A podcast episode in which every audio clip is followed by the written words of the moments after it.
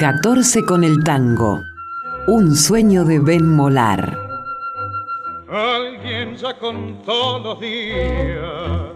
Alguien ya sabe la hora. En la Argentina, la década del 60 se caracterizó por los vaivenes políticos, pero también por un marcado acento en los hechos culturales.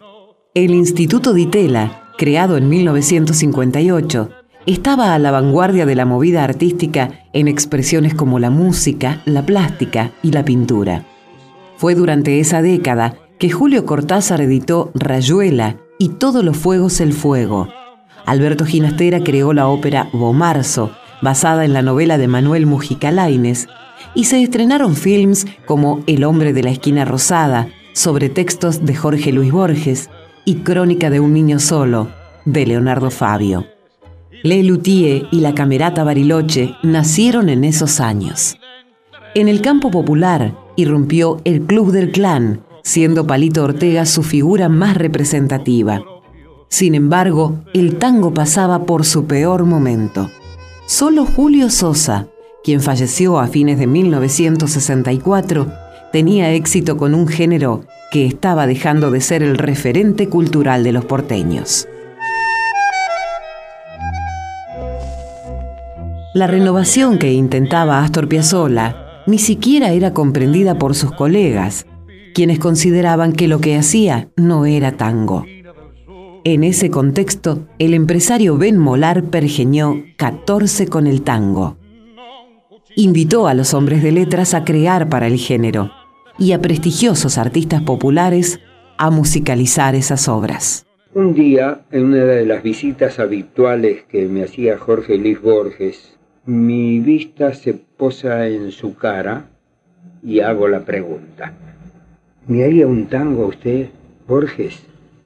¿Y por qué no? ¿Acaso usted no dice siempre que cada argentino es un tango? Yo lo voy a hacer, pero preferiría que fuera tango milonga.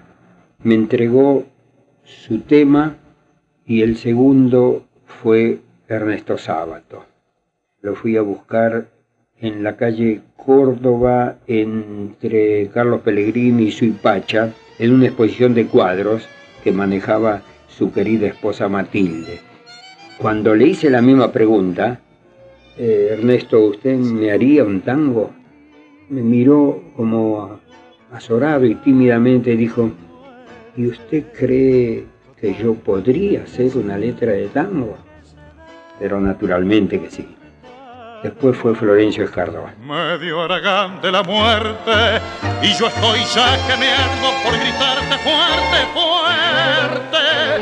Bailaste un tango, Ricardo. Ben Molar imaginó los diferentes binomios que le irían dando vida al disco. Yo fui buscando poco a poco los compositores y así llegamos a Héctor Chupite Stamponi con Florencio Escardó, que hizo En qué esquina te encuentro Buenos Aires, Ulises Petit de Murat, lo reuní con Juan D'Arienzo, a Borges con Pepe Vaso, a Sábato con Troilo. Tuvo alternativas, demoró mucho, pues la idea se venía gestando en mi mente de muchos años, naturalmente. Pero en todo ese año 1966 Anduve detrás de cada uno de ellos día y noche, persiguiéndolos porque, bueno, eh, no siempre me daban el tema inmediatamente, había que perseguirlo. un tango Para Sebastián Piana, elegido para componer la música del tango Marisol, de Cayetano Córdoba y Turburu, Ben Molar tuvo una idea magnífica. Ben Molar tuvo la inquietud de unir a gente de, gran nombradía en lo que se refiere a la literatura y a la poesía, con los músicos populares más exitosos. Y fue una inquietud entonces de Ben unir a dos temas, uno de la música popular y otro de la poesía clásica o la poesía moderna, lo que fuese de, de gente realmente talentosa, pero además con la colaboración de, de pintores notables. Es una inquietud completamente altruista y un poco rara porque la mayoría de la música popular siempre colaborábamos con buenos poetas de todo género, pero de índole popular. Otro de los binomios fue Florencio Escardó, Héctor Stamponi. De ellos nació ¿En qué esquina te encuentro, Buenos Aires? Stamponi recuerda cómo hizo aquella música. Ben Molar me llamó para colaborar con su obra Los 14 del Tango y me mostró unas cuantas letras de grandes poetas argentinos y yo me quedé con la letra que había escrito Florencio Cardó. Me pareció que era accesible para que yo le pusiera música. De modo que ese fue el motivo por el cual yo hice el tango En qué esquina te encuentro Buenos Aires. Yo me sentí muy halagado, por supuesto. El doctor Escardó ha sido un gran escritor, un gran poeta, pero nunca había escrito una letra para tango. De modo que hubo que corregir una cantidad de cosas y él muy amablemente aceptó las correcciones que yo le hice. Sobre todo sacar unos cuantos versos porque era muy largo. Ben Molar fue más allá y decidió que cada uno de los 14 nuevos tangos estuvieran acompañados por una pintura que los representara. Convocó a 14 artistas plásticos, entre los que se destacaban Vicente Forte, Raúl Soldi y Raquel Forner. Se me ocurrió la idea de buscar 14 pintores argentinos que supieran interpretar cada uno de esos tangos y llevasen al lienzo su estilo propio. Y así fue que busqué a Raquel Forner, Raúl Soldi, Carlos Torrayardona, Carlos Alonso, entre otros, y completamos esa idea que tuve la suerte que se me ocurriera, así como se le pudo haber ocurrido a cualquier otra persona, pero no era fácil hacerlo. Caía en gris el día azul del hondo abril en que llegaste. Raúl Soldi destacó la idea de Ben Molar, quien le pidió que realizara la pintura de Oro y Gris de León Benarós y Mariano Mores. A mí me pareció siempre una idea muy brillante la de Ben Molar, de reunir casi todas las artes, la música, el canto, la poesía y las artes plásticas también. Ha mostrado los dibujos en distintos lugares, ha expandido los discos de los cantores, ha difundido la música de los tangos grabados. Sí, ha hecho una obra estimable, ¿no? Que realmente merece la satisfacción de todos. Yo hice justamente oro y gris. Y al leer la poesía uno hace un, un análisis, ¿no? Después se le ocurren un montón de ideas y aferra a la que más le parece.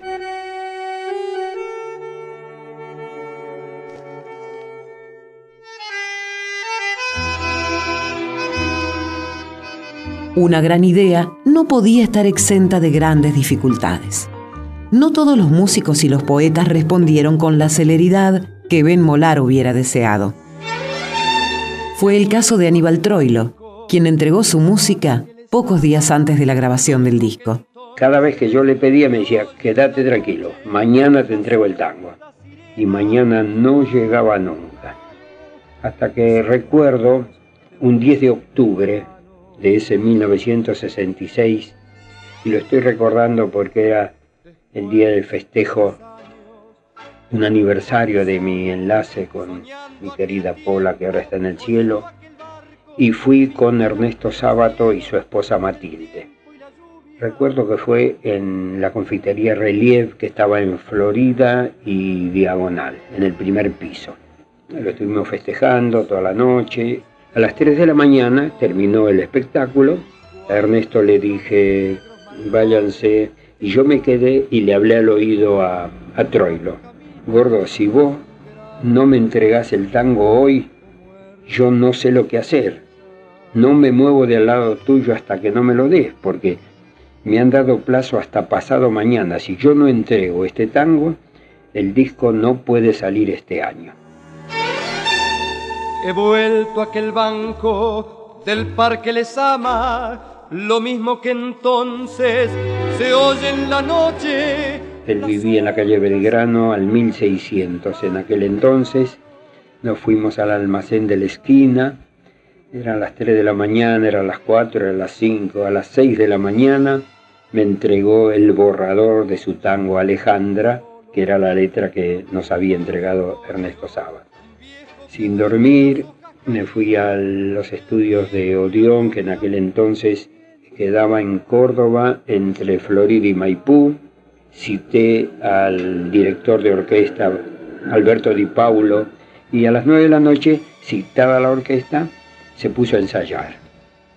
Y acordándome que Troilo y Sábato, a quien yo había citado para que presenciaran esa grabación, estaba dentro del estudio donde el que manejaba el control les hacía escuchar ese ensayo y esa prueba.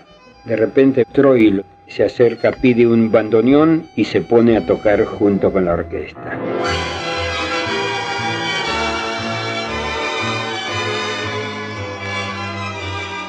Ulises Petit de Murat, Manuel Mujica Laines, Leopoldo Marechal, Conrado Nalé Roxlo, Julio de Caro, Alfredo de Ángelis, Juan D'Arienzo, Armando Pontier, Carlos Alonso, Luis Eoane y Santiago Cogorno fueron otros de los nombres convocados. Astor Piazzolla musicalizó 70 balcones y ninguna flor, del poeta Baldomero Fernández Moreno, el único que no vivía entonces. La dirección orquestal y los arreglos fueron de Alberto Di Paulo y se eligió como intérpretes a Enrique Dumas, Claudio Bergé y Aida Denis, entre otros. El disco se editó el 17 de noviembre de 1966. Con su idea, Ben Molar le dio una nueva inyección de vitalidad a la música ciudadana en un momento en que estaba moribunda. No fue esto lo único que el empresario, nacido en 1915, y declarado ciudadano ilustre de la ciudad de Buenos Aires, hizo por el tango. Entre otras cosas, logró que se instaurara como Día Nacional del Tango el 11 de diciembre, fecha en la que nacieron Carlos Gardel y Julio de Caro. Yo gané mucho con este esfuerzo, tuve casi dos años sin dormir, comiendo poco, peleando, discutiendo, insistiendo, pero me dio mucha ganancia, me dio ganancia millones millones de amigos. 14 con el tango. Un sueño de Ben Molar. Contenidos y memoria histórica. Radio Nacional.